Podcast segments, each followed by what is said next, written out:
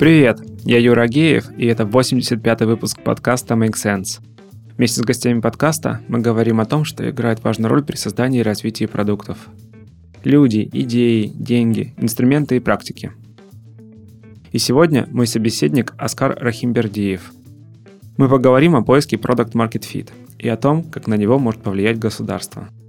Обсудим рынок SaaS-продуктов в России и его перспективы. И еще поговорим о ключевых метриках подписочных продуктов. Подкаст выходит при поддержке ProductSense, конференции по менеджменту продуктов. Следующая конференция пройдет в сентябре две тысячи двадцатого года в Москве. Аскар, привет. Привет. Расскажи немного про себя, пожалуйста. Я тринадцать лет назад вместе с партнерами соосновал сервис «Мой склад». Это управление торговлей в облаке. SaaS-ный сервис облачный. Классно. Смотри, то есть ваша вот эта вся история SaaS, вы работаете для бизнесов? Да, это абсолютно би ту би-шный сегмент. То есть у нас не би ту си, у нас э, пользователи. Я не говорю клиенты, говорю пользователи, потому что неважно, платят они, не платят. А это все ребята ИПшники, юрлица, самозанятые. То есть, вот, ну, грубо говоря, обычных физлиц э, там нет. Классно. Давай немножко еще про вообще сферу, потому что, ну, я понимаю, о чем она примерно, потому что я работал в сфере автоматизации кинотеатров и знаю, что учет, вообще все, что угодно надо учитывать, и все, что угодно имеет значение. Вот давай про это немножко поговорим. Зачем нужно вести учет, и в чем там сложность, и тогда уже дальше пойдем. Ты знаешь, на самом деле, вот то, что мы делаем, это делится на две такие большие области. Первая область – это действительно учет. Учет помогает э, бороться с бардаком. Но я думаю, вот там у всех, у каждого предпринимателя там есть какие-то таблички, есть какие-то цифры, на которые он ориентируется, чтобы понять вообще, как у него идут дела. То есть есть такой учет версия, версия ноль. Учет версия ноль – это когда у тебя есть расчетный счет в банке, и ты первого марта смотришь, у меня там на счету лежало пять рублей, а первого апреля ты смотришь, о, у меня на счету лежит теперь десять рублей. У меня деньги увеличились в два раза за месяц, и вроде бы все хорошо. Вот, ну, на самом деле, понятно, что ситуация намного более сложная. Ты можешь думать, а как ты эти пять рублей заработал, откуда они взялись и так далее. Вот, это такой минимальный финансовый учет. Если мы говорим про торговлю, а мы работаем именно с торговлей, то там уже все становится на порядок сложнее.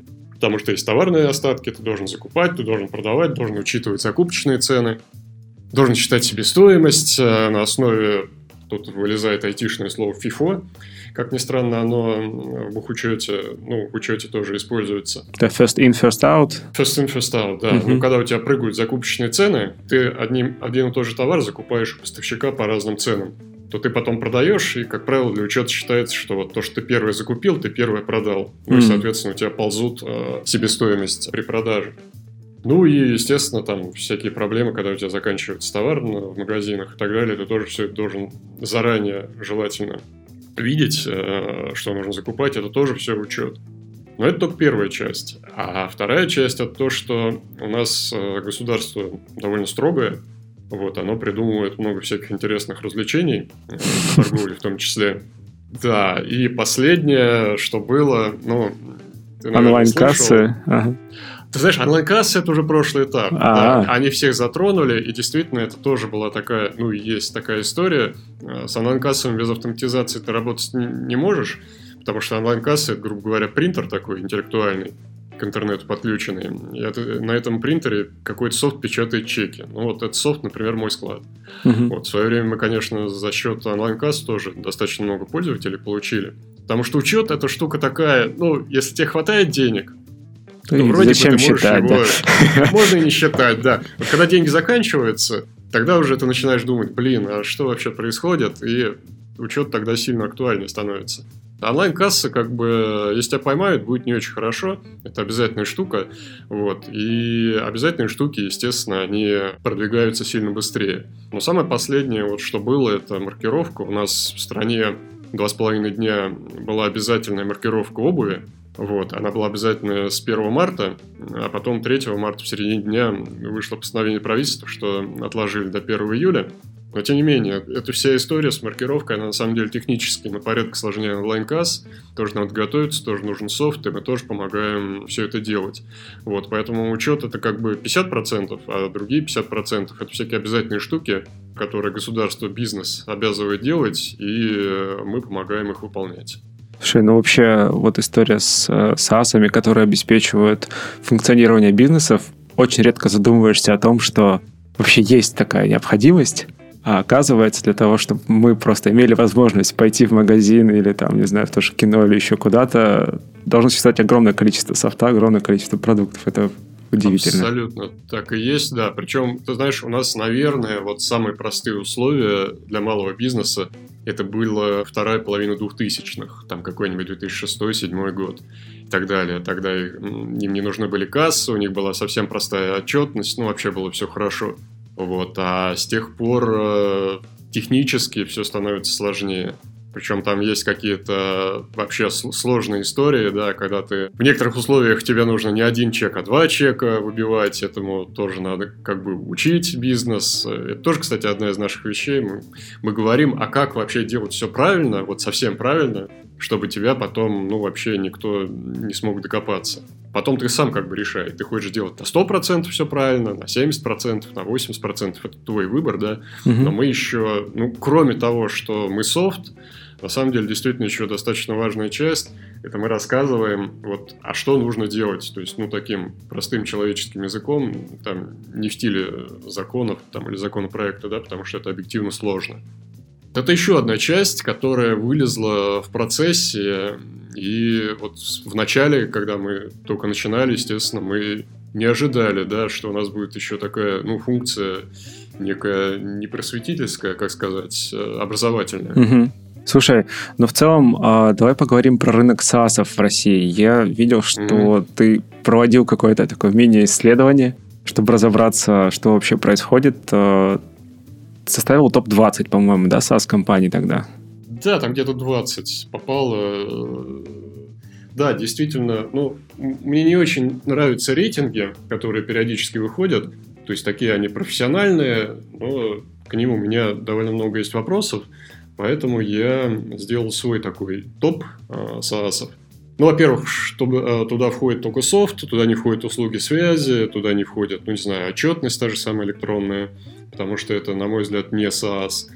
Вот. И все это собралось на основе, ну, во-первых, это абсолютно не секрет, за предыдущий год выкладывается отчетность компании по выручке.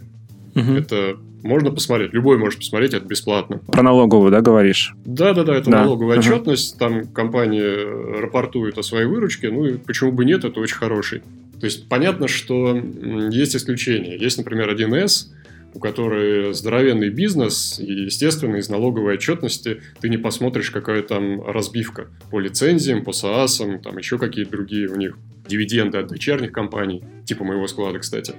Вот. А ты эту разбивку никогда не узнаешь. Поэтому один эс, понятно, что она должна быть в топе, но в моем рейтинге ее нету, потому что цифры непонятны. А есть такие монокомпании, у которых только SaaS, и довольно хорошо можно оценивать вот именно по отчетности налоговой. По некоторым компаниям мне просто фаундеры прислали mm. вот цифры, которые, ну, на самом деле, то есть, например, у нас есть услуги связи и софт, вот за софт SaaS-ный вот столько, мы получаем да. вот, mm-hmm. вот столько, да. Поэтому это довольно неплохой рейтинг, там в топе получается, ну, я сейчас не помню, ну, наверное, порядка миллиарда да, годовая да, там... выручка. До миллиарда было, если не ошибаюсь. До миллиарда, да. И, ну, что, возможно, немного печально, это то, что вот этот топ, он более-менее заканчивается на... сто с копейками. То есть, это довольно много компаний, да, но там сто с копейками. сто миллионов в год, ну, прямо скажем, это не безумно много. Ну, вот, собственно, интересно, я хотел как раз про это поговорить. Если там, условно, двадцатая, девятнадцатая компания в списке, у них порядка сто миллионов оборотов в год, то типа что, что ниже еще? Ну, в общем, почему так сложилось? Потому что SaaS в целом, даже огромнейший рынок, это особенность работы на внутреннем рынке просто-напросто, и что компании не идут за пределы. Или что это? Да, из этого рейтинга, во-первых, он по определению российский. Мы же смотрим российскую налоговую отчетность, да? Mm. Ну, как правило, ну, во-первых, как правило, если что-то продается там на Западе, то оно идет...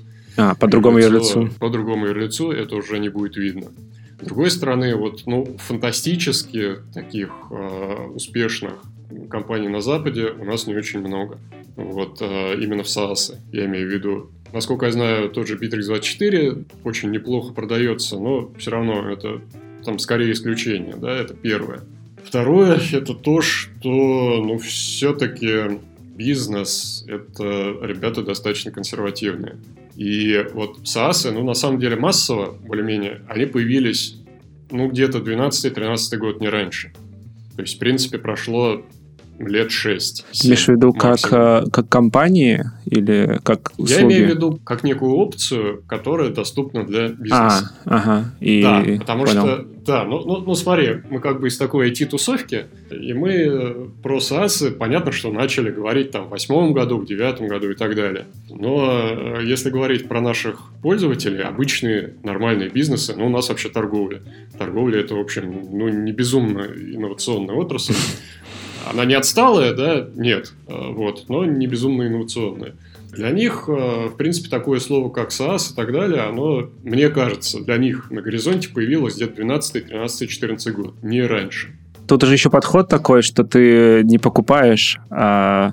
платишь ежемесячно, и тут, типа, вопрос еще, наверное, в этом есть какой-то. Просто я, мы с этим сталкивались, когда с кинотеатрами работали. Там долгое время существовала модель продажи лицензии, а потом пришли мы такие с SaaS и, угу. типа... Не, понятно, да, конечно. Есть там... Раньше еще очень боялись за свои данные, но это последние года три я уже очень редко слышу, честно говоря. Чего бояться? Какие-то основания для этого есть. Действительно, что, ребята, мы, если мы подписываемся на ваш сервис, мы от вас зависим. А если вы поменяете тарифы, если вы их там в пять раз повысите, что мы будем делать? А лицензию, да, вот мы купили, и типа мы на этой лицензии сидим теоретически неограниченно. Практически, на самом деле, ограничено. Здесь очень много изменилось. Смотри, вот с теми же онлайн-кассами, с той же маркировкой. Там вообще появился такой интересный тренд. Если цинично говорить, то бизнес приучили к тому, что, ребята, теперь вы будете платить подписку всегда и за все. Вот, потому, потому что та же самая касса, но это там некая железка. Казалось бы, ты ее купил, там, слава богу, все хорошо. Да. Она, ну, фактически, да. Во-первых, те, вот, в реальности нужно все время эти прошивки менять. Угу. эн дэ эс сменился в прошлом году с восемнадцати на двадцать процентов. Касса же не знает, там надо обновить прошивку, а чтобы обновить прошивку, надо либо один раз заплатить производителю, либо подписаться на обновление прошивки там, в течение года. Вот, и как бы все. То есть, на самом деле, действительно, бизнес уже привыкает к тому, что чего-то навсегда не бывает. Вот, все переходит на подписки. Ну, и в целом, да, это еще один такой поинт, и поэтому, поэтому, да, как бы не безумно быстро вот именно бизнесовый SaaS развивается. Но, тем не менее, там в целом, если посмотреть, добавить еще... Ну, вот я говорил, как минимум в этом рейтинге нету один эс, там много денег. У Контура тоже, я думаю, достаточно заметно. Вот, то в целом это будет уже достаточно заметные цифры. Ну, а в целом, давай все-таки посмотрим вот на потенциальную глубину, наверное, этого рынка. Mm-hmm. Сейчас она ограничена все-таки мышлением и отношением к подпискам, или все же расти некуда? Нет, расти, конечно, есть куда, потому что мы можем посмотреть э, даже просто на малый бизнес, э, а малый бизнес это все-таки... Э, Ну, минимум два миллиона юрлиц-ИПшников, наверное, больше. Угу. Давай, можно три миллиона посчитать. Ну, я последний раз видел три с половиной, но я не знаю, типа, насколько это... Как быстро я они думаю, учитывают реально. Закрывающиеся. Ну, они как? Они один бизнес закрыл, другой открыл. Там очень быстрая текучка, но... Поэтому можно посчитать, например, три миллиона. Можно посчитать, что вот... Например, опять же, в среднем на подписке вот из этих трех миллионов один малый бизнес за год там, готов платить, ну, условно, тысяча тридцать, да, рублей. Множим три миллиона на тридцать тысяч, здесь становится очень сложно. А три миллиона на тридцать тысяч – это девяносто девятьсот. Сейчас, подожди, три миллиона на триста тысяч. Да, три миллиона... На тридцать, на тридцать тысяч. Это девяносто миллиардов. девяносто миллиардов, да. Плохо умею считать, по мне. Вот, то есть, на самом деле, на малом бизнесе, ну, вполне реалистичный по услугам Возможно, это немного занижено, потому что там кто-то, естественно, будет платить сильно больше тридцать тысяч в год, разумеется. Вот, это девяносто миллиардов в год. Ну, это, в принципе, нормальная цифра, но мы не посчитали средний бизнес, крупный бизнес. Он, конечно, гораздо более консервативный, он, конечно, сидит на своих решениях, но тоже постепенно переползает. Mm. Поэтому понятно, что рынок для крупного бизнеса, он там на порядок, на порядки, наверное, больше, поэтому рынок у нас даже внутренний, он здоровый на самом деле. Интересно. Я, кстати, вчера тоже еще посмотрел статистику, на что SaaS-компании тратят деньги, и вот э, прикрепим эту ссылку. Почти двадцать тысяч долларов в месяц тратит средняя компания в США на SaaS-сервисы. Mm-hmm. Вот, и там mm-hmm. получалось типа, что-то в среднем триста сорок тысяч. Я не знаю, мне кажется, это очень большие цифры. Это много, вряд ли там учитывается малый бизнес. Малый бизнес там тоже, ну, не безумные какие-то деньги тратят. Вот, возможно, там какой-то сегмент, не знаю, условного среднего бизнеса, может mm-hmm. быть. Потому что двадцать тысяч в месяц – это объективно много, даже для Штатов. Мы как небольшая компания тратим пятьсот просто долларов. Интересно, да. Окей. Надеюсь, все-таки SaaS-рынок будет расти. Эта тема важная и интересная. Просто опять ему, же... ему деваться некуда. Ему деваться некуда. Конечно, он растет и будет расти. Это классно. Слушай, расскажи, как вы нашли Product/Market Fit? У вас компании, по-моему, недавно двенадцать лет исполнилось. Да. Вот, расскажи, как вы, собственно, искали путь к продукту. Ты знаешь, постепенно, методом проб и ошибок, то есть вначале у нас действительно был акцент на учете, вначале у нас была идея, что мы автоматизируем учет склада, что-то такое вот, ну не физическое, физическое это вэ эм эс, всякие там ячейки и так далее, вот, а у нас именно такая учетная часть. Но с самого начала довольно быстро, просто по фидбэку пользователя стало понятно, что этого недостаточно, то есть нужно как бы расползаться. Потому что, условно, если у тебя есть интернет-магазин, то у тебя есть еще такой этап обработки заказов. То есть, как бы склад отдельно тебе не очень интересен. Вот. Если ты оптом занимаешься, то у тебя есть этап работы с клиентами, то есть нужна какая-то аналитика по клиентам, ты должен счет этому клиенту отправить. Потихоньку мы так расползались, расползались, росли органически.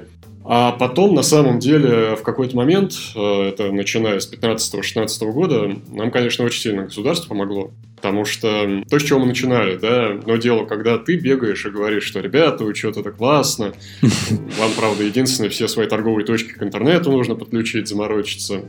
И на тебя смотрят и говорят, ну окей, да, когда-нибудь мы это сделаем. А другое дело, когда приходит государство и говорит, ну, вы знаете, там, с первого июля все торговые точки, все кассы подключайте к интернету. Какой-то софт обязательно ставите, потому что на чеках теперь э, название товаров нужно печатать. Просто чек с суммой уже не катит.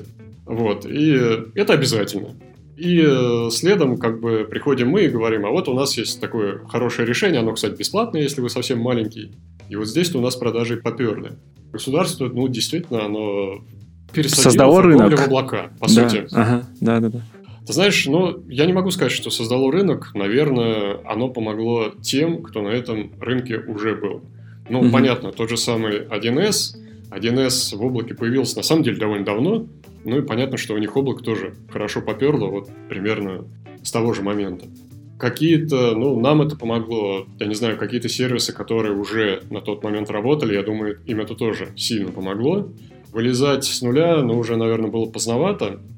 Кого это сильно задавило, традиционно всегда говорю, что вот там самый суровый конкурент Excel, Excel стало намного сложнее с нами в том числе конкурировать, потому что с Excel онлайн-касса уже, извините, не, не работает. Наконец-то. Вот. А вообще, по сути, да, наконец. А вообще, вообще, по сути, по сути, что произошло? По сути, возникло огромное государственное облако, в которое стекаются, во-первых, чеки, а сейчас в связи с маркировкой еще стекаются данные по отдельным единицам товаров, вообще просто по конкретным коробкам с обувью, например, да. Если ты бизнесом занимаешься, если ты торгуешь, производишь, то ты обязан к этому облаку подключиться. Поэтому облако не облако, то есть вопрос у бизнеса уже не возникает. И, соответственно, когда ты приходишь и говоришь, что вот у меня облачное решение, ну все, это уже абсолютно знакомая история. Угу. Ну, то есть продукт был, у него был уже какой-то, получается, Product/Market Fit, а, но потом придалось ему ускорение за счет э, государственного регулирования. То есть можно следить за технологическими трендами, можешь следить за потребительскими трендами, да, ну, то есть ты в любом случае как-то можешь понимать, что да, это будет важно, с другой стороны... Обстоятельства тоже имеют значение. В данном случае обстоятельства сложились именно таким образом, который, ну, направил и ваши усилия, и усилия всех остальных людей в нужном направлении. Можно ли как-то следить за государственным регулированием, чтобы искать такие возможности, вот, если упростить вопрос? И вообще нужно ли это слушай, делать? Я, слушай, я думаю, можно. Другое дело, чтобы запускаться полноценно, вот, когда у тебя не очень много времени, например, год, когда ты точно знаешь, что что-то будет происходить, ну или два года. Тебе нужны просто, ну, другого порядка. Ресурсы? Тебе нужны большие инвестиции. Mm-hmm. Да, тебе нужно много ресурсов, естественно. То есть у нас, ну, нам в каком-то смысле повезло. С другой стороны, если бы не было всей этой государственной истории, но все равно бы у нас было там плюс-минус все хорошо. Mm-hmm. Потому что модель хорошая, объективно, да. Мы росли как бы и до всего этого. Ну, оно как бы подстегнуло, да, но... Это не то, что как-то принципиально изменило. У нас был такой органический рост, опять же, с начала двухтысячных. Угу. Вот, то есть здесь просто совпало. Если действительно ты точно знаешь, что-то будет происходить, да, нужно много ресурсов, но это тоже возможно. Вкладываться придется сильно больше. Интересно. Да. Еще один uh, фит, Product/Market Fit. Да, да. Окей. Слушай, это прикольная тема. Это, по-моему, как-то пересекается, наверное, с матрицей пяти сил Портера. Я вот не помню, есть ли там государственное регулирование или нет, но там точно есть какие-то конкурентные окружения. Окей, продукт есть, продукт существует, реализует какие-то задачи, и вы недавно, по-моему, там меньше года назад или год, поправь, решили запустить маркетплейс mm-hmm. внутри своего сервиса. Mm-hmm. Зачем? Ты знаешь, это логичный, на самом деле, шаг. Потому что вот у нас э, сформировалась некая аудитория. Аудитория достаточно хорошая. То есть э, внутри э, самого сервиса работает, ну, дневная аудитория порядка пятьдесят тысяч. Угу. Это хорошая аудитория, это предприниматели. У этих ребят есть куча всяких потребностей. И эти потребности, ну, они нормальные, они абсолютно разумные, но мы какую-то разумную долю из этих запросов там своими ресурсами реализовать просто не в состоянии. Тем более, что нам часто приходится отвлекаться, очень много ресурсов переключать на обязательные вещи, там, саму предыдущую секцию про государство. Да. Потому что если мы их не сделаем, то у нас клиенты, они просто не смогут легально работать. Ну, зачем такой сервис нужен? Поэтому всякие хорошие вещи, которые, да, абсолютно осмысленные, очень многие мы делать просто не умеем. С другой стороны, есть аудитория уже некой сложившейся вендоров. То есть есть довольно много партнеров, которые делают кастомные разработки, там, внедрение для клиентов и так далее. И поэтому совершенно логично эти две аудитории свести. То есть вендорам мы говорим: ребята, теперь вы можете свои разработки вот просто монетизировать. Если они достаточно качественные, если они решают какие-то общие задачи, то вот, пожалуйста, выделите их в модуль. Угу. Да-да-да, мы даем, даем вам такую возможность, зарабатывайте. А с другой стороны, для пользователей появляются новые возможности, они, в общем, тоже счастливы. И действительно появляются такие... Ну, мы недавно действительно относительно его запустили. Мы это проанонсили порядка года назад, а полноценно он заработал где-то осенью, наверное, уже в ноябре. Там сейчас есть уже несколько тысяч активных э, установок э, этих партнерских э, приложений. Хотя там еще возможности для вендоров там мы еще будем сильно расширять. Вот, но, тем не менее, уже... Вот, и есть всякие прикольные, удобные фишки, типа интеграции с маркетом Озона. То есть маркет еще, торговля сейчас вообще такая очень горячая тема, интеграция нужна. А когда мы бы ее сделали сами, вообще абсолютно непонятно. А партнерская интеграция, вот она уже есть, можно пользоваться. Она, правда, довольно дорогая, но она классная, там куча всего, там сложная, как паровоз внутри, но дает кучу всяких возможностей. Давай тут сделаем шаг назад и посмотрим, как так получилось, что у вас появилась возможность сделать собственный маркетплейс. Получается, вы как компания, вы создаете SaaS-продукт, но SaaS-продукт, mm-hmm. он достаточно... То есть он сделан для бизнеса, и чтобы внедрить его в бизнес, да. нужно время, нужно этим заниматься, да. и вы делегируете это, или у вас появляются, я не знаю, как это именно, как, как правильно этот процесс построен, появляются вендоры, то есть ребята, которые mm-hmm. берут ваш софт и за какую-то комиссию да. идут его и устанавливают, настраивают, обучают сотрудников партнеры, в компаниях, да. партнеров, да. Вот, соответственно, и в какой-то момент получается, что именно люди начинают задавать вопросы, Типа, а можно так, а можно так, и кто-то из них берет, а ладно, типа, я, мы сами все можем сделать, они пишут модуль, а потом мы решили, окей, раз модуль есть уже, то почему бы не вывести это в белую и не дать возможность их дистрибуцировать еще? Да, это, ну, практически так и есть, но э, я, я об этом немножко по-другому думаю. Так. То есть э, сейчас у моего склада фактически есть две аудитории. Первая аудитория – это пользователи, бизнесы, mm-hmm. а вторая аудитория – это вендоры. Это те, кто умеет э, что-то разрабатывать. И действительно, просто исторически сложилось, так что э, наши партнеры, ну, такие самые успешные, те, кто зарабатывают, они действительно такие технические э, компании, то есть они действительно умеют делать какие-то интеграции, они могут что-то разрабатывать. То есть это такие вот ребята околопродуктовые. И теперь мы им тоже можем предложить фактически мой склад как некий продукт, ну, который они не покупают, они, покуп... они вкладывают э, свой ресурс в разработку. В каких-то случаях эта разработка у них уже есть, то есть что-то кастомное, то, что они делали под конкретное внедрение, да? Ну, иногда они делают с нуля. Мы фактически им продаем аудиторию моего склада, ну и фактически продаем возможность на этой аудитории заработать. Так что, ну, по сути, у нас теперь есть две, две группы клиентов. Пользователи и вендоры. А вы э, как-то над увеличением аудитории вендоров mm-hmm. работаете? Ты знаешь, до- достаточно есть уже большая база партнеров, mm-hmm. то есть она частично активная, то есть кто-то что-то продает, делает, кто-то ничего не делает, и м, постоянно приходят новые. То есть, ну, мы светимся на рынке, в принципе, бренд, ну, достаточно известный, mm-hmm. и мы, мы в основном уже с этой базой а, работаем, говорим, что вот, ребята, появилась еще такая возможность, такая возможность, такая возможность, а вот смотрите, вот такой партнер сделал такое приложение, там, не знаю, интеграция с самой си эр эм, вот оно такое популярное, там, двести пятьдесят установок, а, и вот вы тоже, в общем-то, можете что-то полезное сделать. Ну и кроме того, мы, да, мы подсказываем, чем имеет смысл а, заниматься сейчас. Мы же знаем запросы от пользователей, что они хотят. Там, мы знаем, они хотят интеграции со службами доставки, мы знаем, что вот последний где-то год там горячая тема пошла интеграция с маркетплейсами Ozon, Wildberries, и мы говорим, что вот если вы сделаете это, то, наверное, это будет достаточно востребовано. То есть mm-hmm. вот, как бы такую информацию мы тоже можем давать э, и даем. А как вообще появилась идея вендоров и пользователей? Они сами пришли? Просто в каком-то смысле это получается... То есть вы делитесь с ними прибылью, если я правильно понимаю? Частично да, то есть пока на самом деле сейчас мы иногда вообще не делимся прибылью, совсем никак, потому что mm-hmm. пока мы разрешаем вендорам просто делать свой биллинг. То есть если у тебя есть какое-то решение, и ты там уже сделал свой биллинг, то пока там, хорошо, пожалуйста, выкладывай его внутрь маркетплейса, мы даем аудиторию, мы даем установки, мы пока напрямую на этом не зарабатываем, мы даем возможность просто нашим пользователям быть там более довольными. Угу.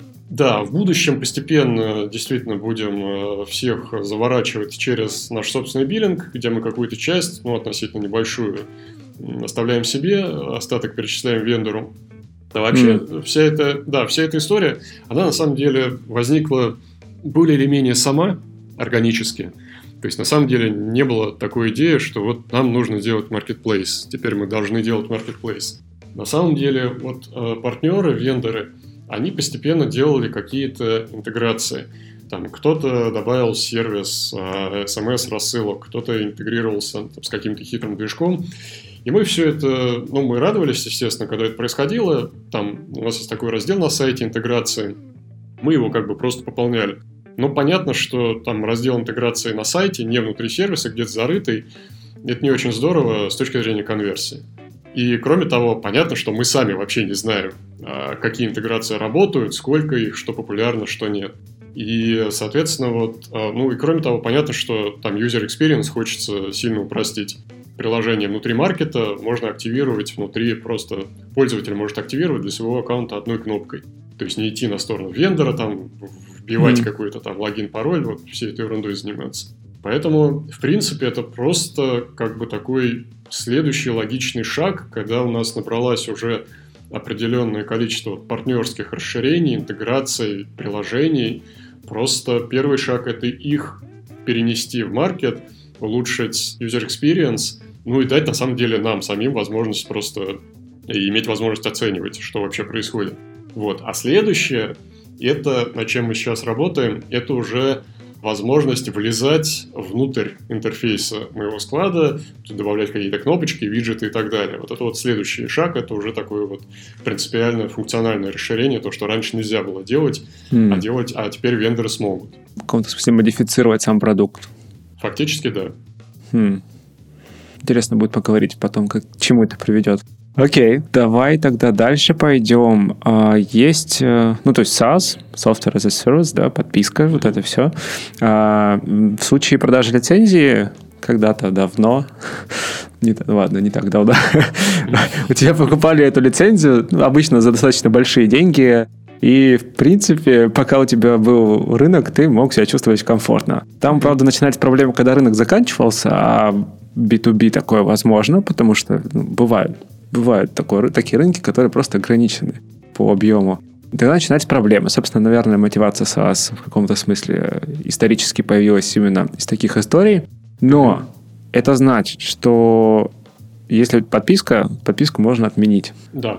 Вот, давай поговорим про churn rate, про отмены подписок mm-hmm. и mm-hmm. вообще, ну, типа, насколько это такой чувствительный показатель, как, как ты на него смотришь, как меряешь? А, да, это очень чувствительный показатель. То, что подписку можно отменить, на самом деле, это одно из преимуществ SaaS. Ну, вот объективно, для пользователей. Да. Да, если ты десять лет просидел на SaaS, возможно... Ну, если ты только прямые затраты считаешь, возможно, ты заплатишь больше, чем за лицензию. Хотя, если считать не только прямые, то, скорее всего, все равно будет выгоднее. Но тот же малый бизнес, ну, в среднем он живет пару лет. То есть, там нет такой задачи, что вот я что-то такое купил, я этим пять лет на этом буду сидеть. Нет, скорее всего, ну, вот в среднем. В среднем это... пару лет это вот... Пару лет ты имеешь в виду, это вот что, это рестораны, магазины или... Магазин, mm-hmm. да, магазин, кафешка, что-то еще. Они очень быстро открываются, там очень быстро закрываются. Okay. Там понятно, что пару лет это средние по больнице, успешные бизнесы, понятно, что пять, шесть, десять лет, это нормально, да.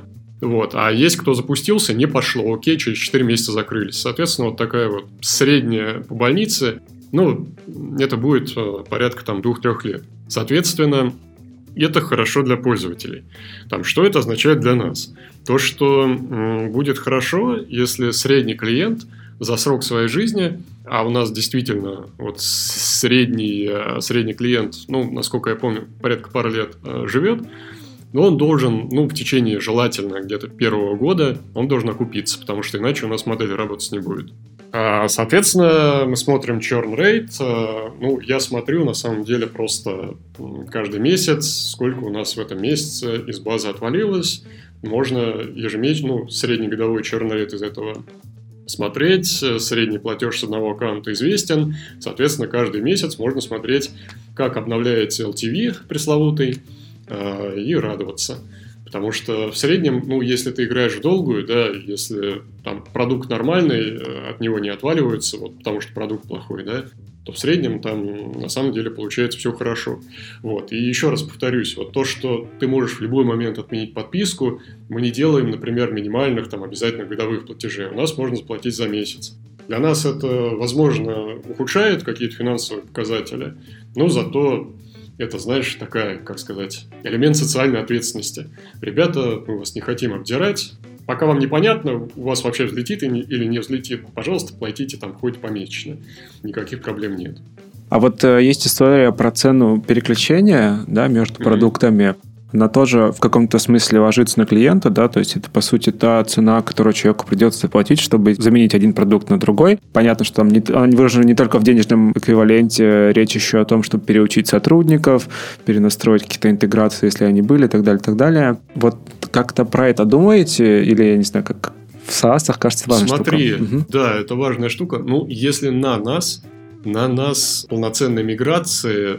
Ну, бывают, конечно, но все-таки основное – это новые бизнесы. Uh-huh. Опять же, огромное количество их открывается, несмотря на кризис, не кризис. И в две тысячи пятнадцатом году куча новых бизнесов открывалась. И сейчас, я думаю, не добьет ничего малый бизнес.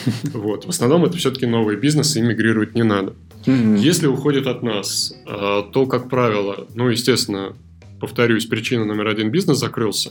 Тут мы вряд ли можем помочь. А причина номер два – выросли, и они уже не лезут в мой склад.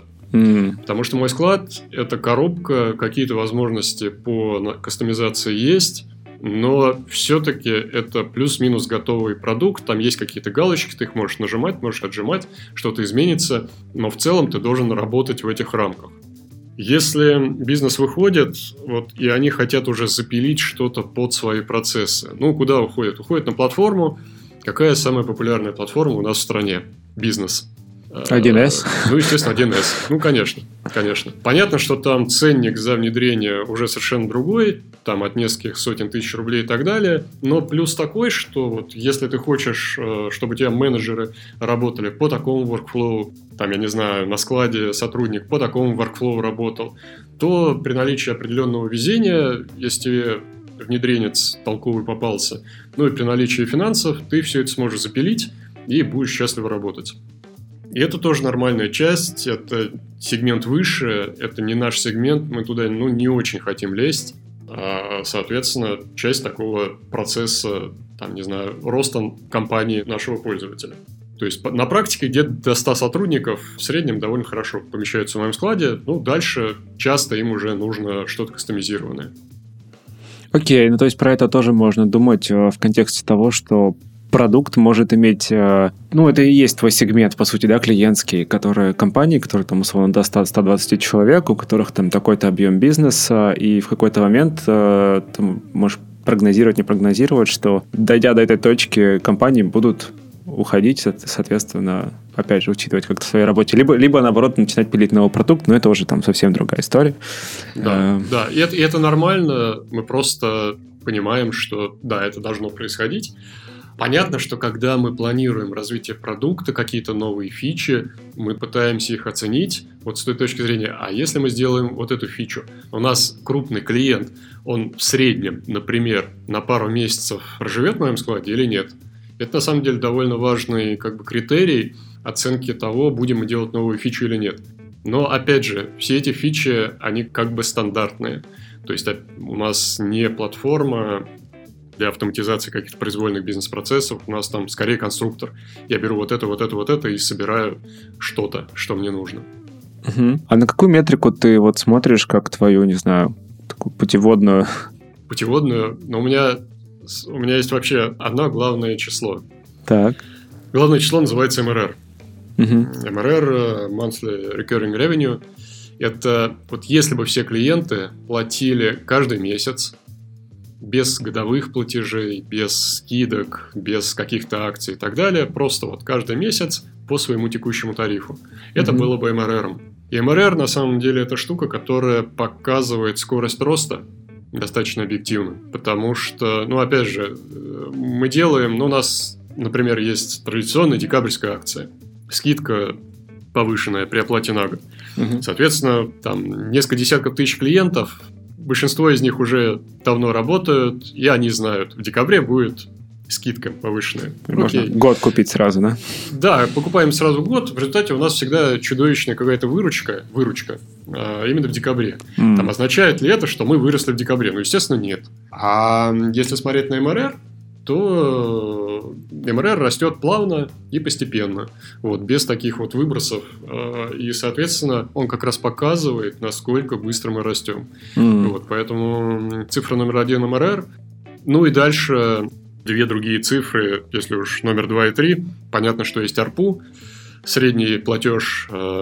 И есть, вот, кстати, в последнее время он скорее снижается, да, потому что... Потому что малый бизнес государство загнало в автоматизацию, и к нам пришло очень много малышей. Поэтому mm-hmm. за пару лет арпу несколько снизился.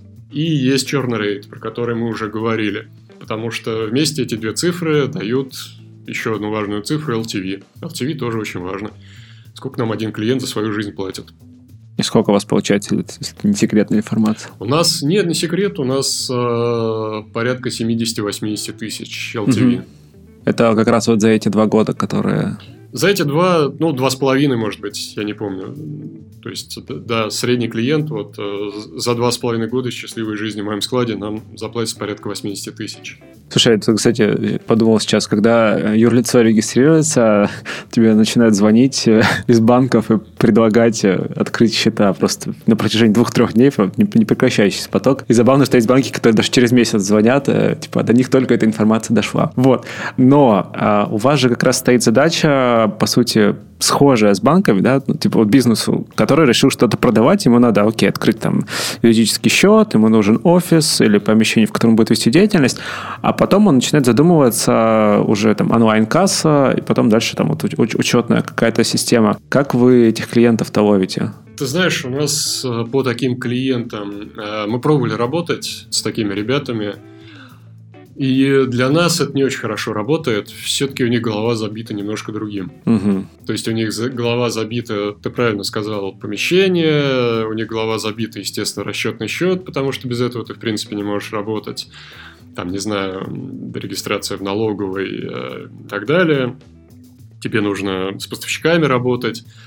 То есть все-таки мы здесь немножко на более позднем этапе выходим, вот, и с такими ребятами мы все-таки больше работаем по такому inbound-маркетинг, угу. Когда мы генерируем достаточно большое количество лидов, то есть, ну, в хороший день у нас их больше тысячи, угу. Лиды, я имею в виду регистрации в сервисе, и дальше мы с ними работаем, потихоньку греем, отправляем там какие-то новости отрасли, продуктовые новости и так далее, и постепенно-постепенно они конвертируются.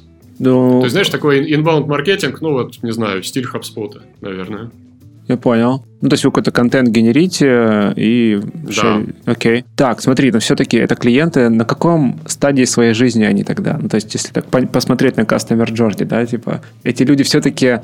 Просто ты, ты до этого говорил, что это ребята, которые только открывают бизнес, но, да, соответственно, да, они могут какое-то время, получается, работать без учетной истории, но в какой-то момент они могут понять, что она им нужна, и тогда, а, а вот же, угу. вот же есть люди, которые делают да. классные, не знаю, статьи там.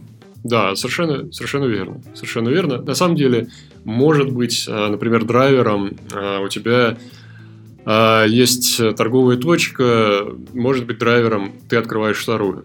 И mm. тогда вот как-то тебе их надо а, контролировать, нагрузка вырастает. Да, да, да.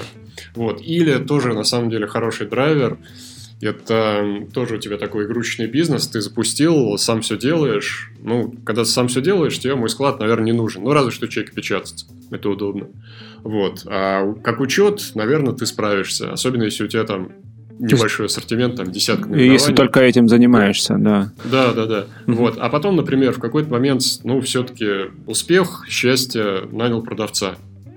И тут уже, да, нужно контролировать, э, что вообще происходит, он вообще на работу ходит, во сколько он приходит. И это один из хороших триггеров, чтобы вот такое решение, как э, мой склад, э, начать искать. Ну, а к этому моменту он уже должен быть, э, как минимум, осведомлен о существовании моего склада, а еще лучше познакомлен да. с продуктом. Да, да. Окей. Ну, вот, кстати, это следующий вопрос про продажи, то есть э, inbound маркетинг. Uh-huh. А есть ли какие-то прямые продажи, я не знаю, там, sales force у вас, не знаю, какой-нибудь сидит такой продавец, который sales по рынку бегает? Нет, по рынку, по рынку бегать смысла нету. Ты знаешь, были какие-то, ну, легендарные уже времена, две тысячи одиннадцатый, что ли, год. Там реально делали эксперименты, коллеги брали охапку листовок, где-то удавалось официально договориться, где-то не удавалось, и по условному садоводу просто такой рейд. Вот. Если официально, то все хорошо. Если неофициально, то уворачиваясь от охранников. Вот. Ну, естественно, не работает это нифига. Вообще никак. Поэтому э, нормально работает э, контент-маркетинг. Нормально работает, ну, собственно говоря, прокачка бренда. Потому что все-таки мы много где выступаем, много где светимся. И мой склад, э, ну, достаточно хорошо знают в нашей, как бы, целевой аудитории. А с лидами, которые уже пришли, да, мы работаем, да, есть Salesforce, но он работает исключительно в онлайне. Понятно, там ходить никуда не надо, регистрации со всей России, вот, соответственно, в онлайне все эти звонки, демонстрации и так далее.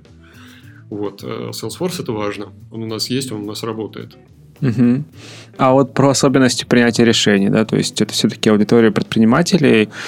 Угу. Ну вот тот масштаб бизнеса, который ты описал, да, то есть от самых маленьких до угу. тех там условных ста человек, это тоже, ну как по категоризации отечественной, это все равно маленький бизнес. Ну да, средний, по-моему, если не ошибаюсь.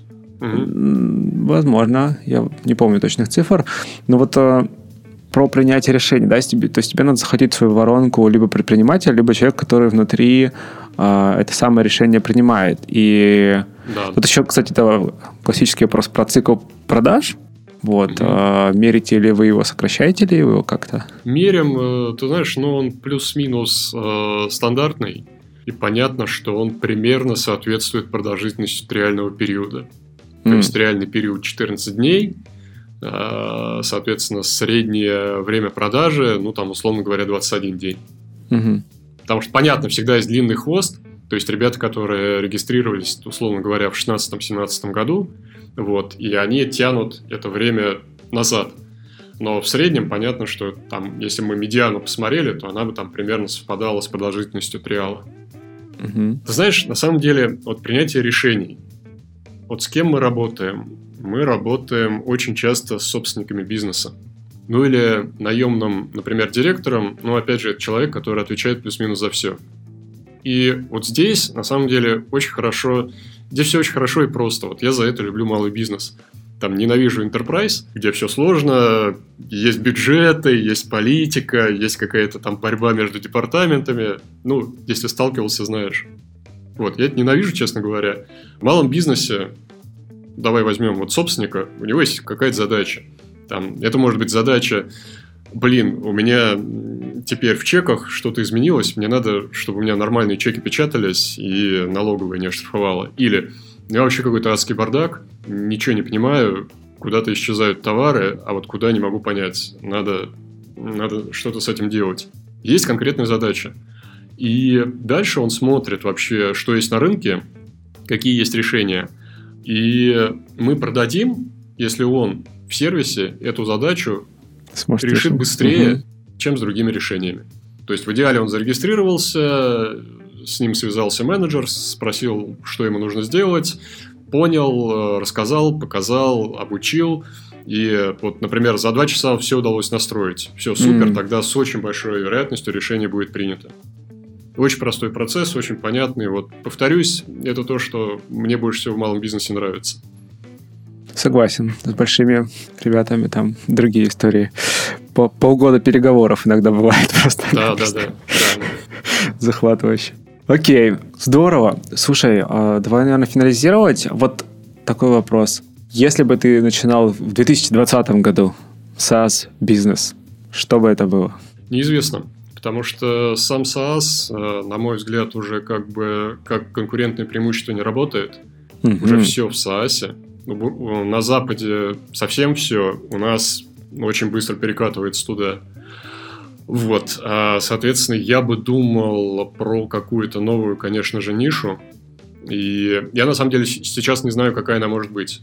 Потому что, вот, если ты подумаешь, то технологически у нас давно ничего нового не происходило. У нас была последняя такая большая революция, это появление смартфонов, согласись. Потому что это изменило жизнь, в общем-то, обычных людей. То есть сложно себе представить, там, что десять лет назад еще люди не были воткнуты в смартфоны, все. Вот. Я уже не могу представить. Это изменило все, ну, естественно, мобильные приложения, интернет везде, там, бла-бла-бла и облака. Чего сейчас новое, пока не очень понятно. Я бы пытался понять вот следующий большой технологический тренд, чтобы уже сесть на него, потому что облака уже нет, каких-то новых сегментов, вот именно продуктовых, ну, я не знаю, во всяком случае, поэтому смотрел бы, мониторил, какая следующая технологическая мощная фишка появится. Слушай, мы недавно обсуждали этот вопрос тоже с ребятами и пришли к мысли, что, ну, на каждую, наверное, сферу, ну, современной ай ти-компании, на каждую задачу, на каждую проблему наверняка можно подобрать решение какое-то сейчас. Вот. Но здесь есть еще встречная идея, что есть еще, да, по классификации Портера одна из стратегий — это превосходство продукта. И mm-hmm. ну, тезис такой, что если, да, на рынке могут существовать уже решения этой конкретной проблемы, но они могут не удовлетворять людей, и поэтому, создав продукт, который отлично выполняет функцию поставленную, угу. он просто захватит рынок. Ну, вот при, пример этого, там, не знаю, тот же, тот же Zoom, угу. который сейчас на фоне всего происходящего растет еще больше. Вот. Что про это думаешь? Ну, я согласен, что действительно там продукты, которые есть на рынке, они появились не вчера, уже лет по шесть, семь, восемь, как минимум, и они не идеальные. Вот, это, ну, немного это в стиле, конечно, такого капитана очевидности. А давайте возьмем и сделаем классный продукт. Вот, он, наверное, будет успешный. Ну, наверное, да, если он действительно будет классным. Вот, опять же, ну, тоже если посмотреть, посмотреть назад, то вот, например, в свое время запустились онлайн-бухгалтерии у нас в России, да, потому что понятно, что с один эс только профессиональные бухгалтеры могут работать. И вот эти онлайн-бухгалтерии, это вот начало две тысячи десятых, они действительно, ну, дали возможность обычным предпринимателям, не бухгалтерам профессиональным, там в каких-то простых случаях самостоятельно подготовить, сдать отчетность. Да, вот такой вот новый сегмент они открыли, а для себя сделали, хотя действительно уже, в принципе, решения вроде как были. Но здесь у меня каких-то конкретных, не знаю, какой-то конкретной боли, что вот там все ужасно, вообще кошмары. Кто-нибудь, кто сделает это по-человечески, он э, выстрелит, но у меня таких мыслей нету, что это может быть. Окей, ладно, будем искать дальше. Здорово, конечно. Спасибо тебе большое, что нашел время на подкаст. Спасибо за разговор. Здорово, тогда до встречи, пока-пока. Всем пока. Итак, в этом выпуске подкаста Make Sense вместе с Аскаром Рахимбердиевым мы поговорили о поиске Product/Market Fit и о том, как на него может повлиять государство. Обсудили рынок SaaS-продуктов в России и его перспективы. И еще поговорили о ключевых метриках подписочных продуктов. Подкаст выходит при поддержке ProductSense, конференции по менеджменту продуктов. Следующая конференция пройдет в сентябре две тысячи двадцатого года в Москве. Это был восемьдесят пятый выпуск подкаста Make Sense и его ведущий Юра Агеев. Если вам понравился выпуск и вы считаете информацию, которая прозвучала полезной, пожалуйста, поделитесь ссылкой на эпизод со своими друзьями, коллегами, знакомыми. Ставьте лайки в сервисах, где слушаете, и комментарии тоже. Это помогает большему количеству людей узнать о том, что подкаст существует. Спасибо, что были с нами. До следующего выпуска. Пока.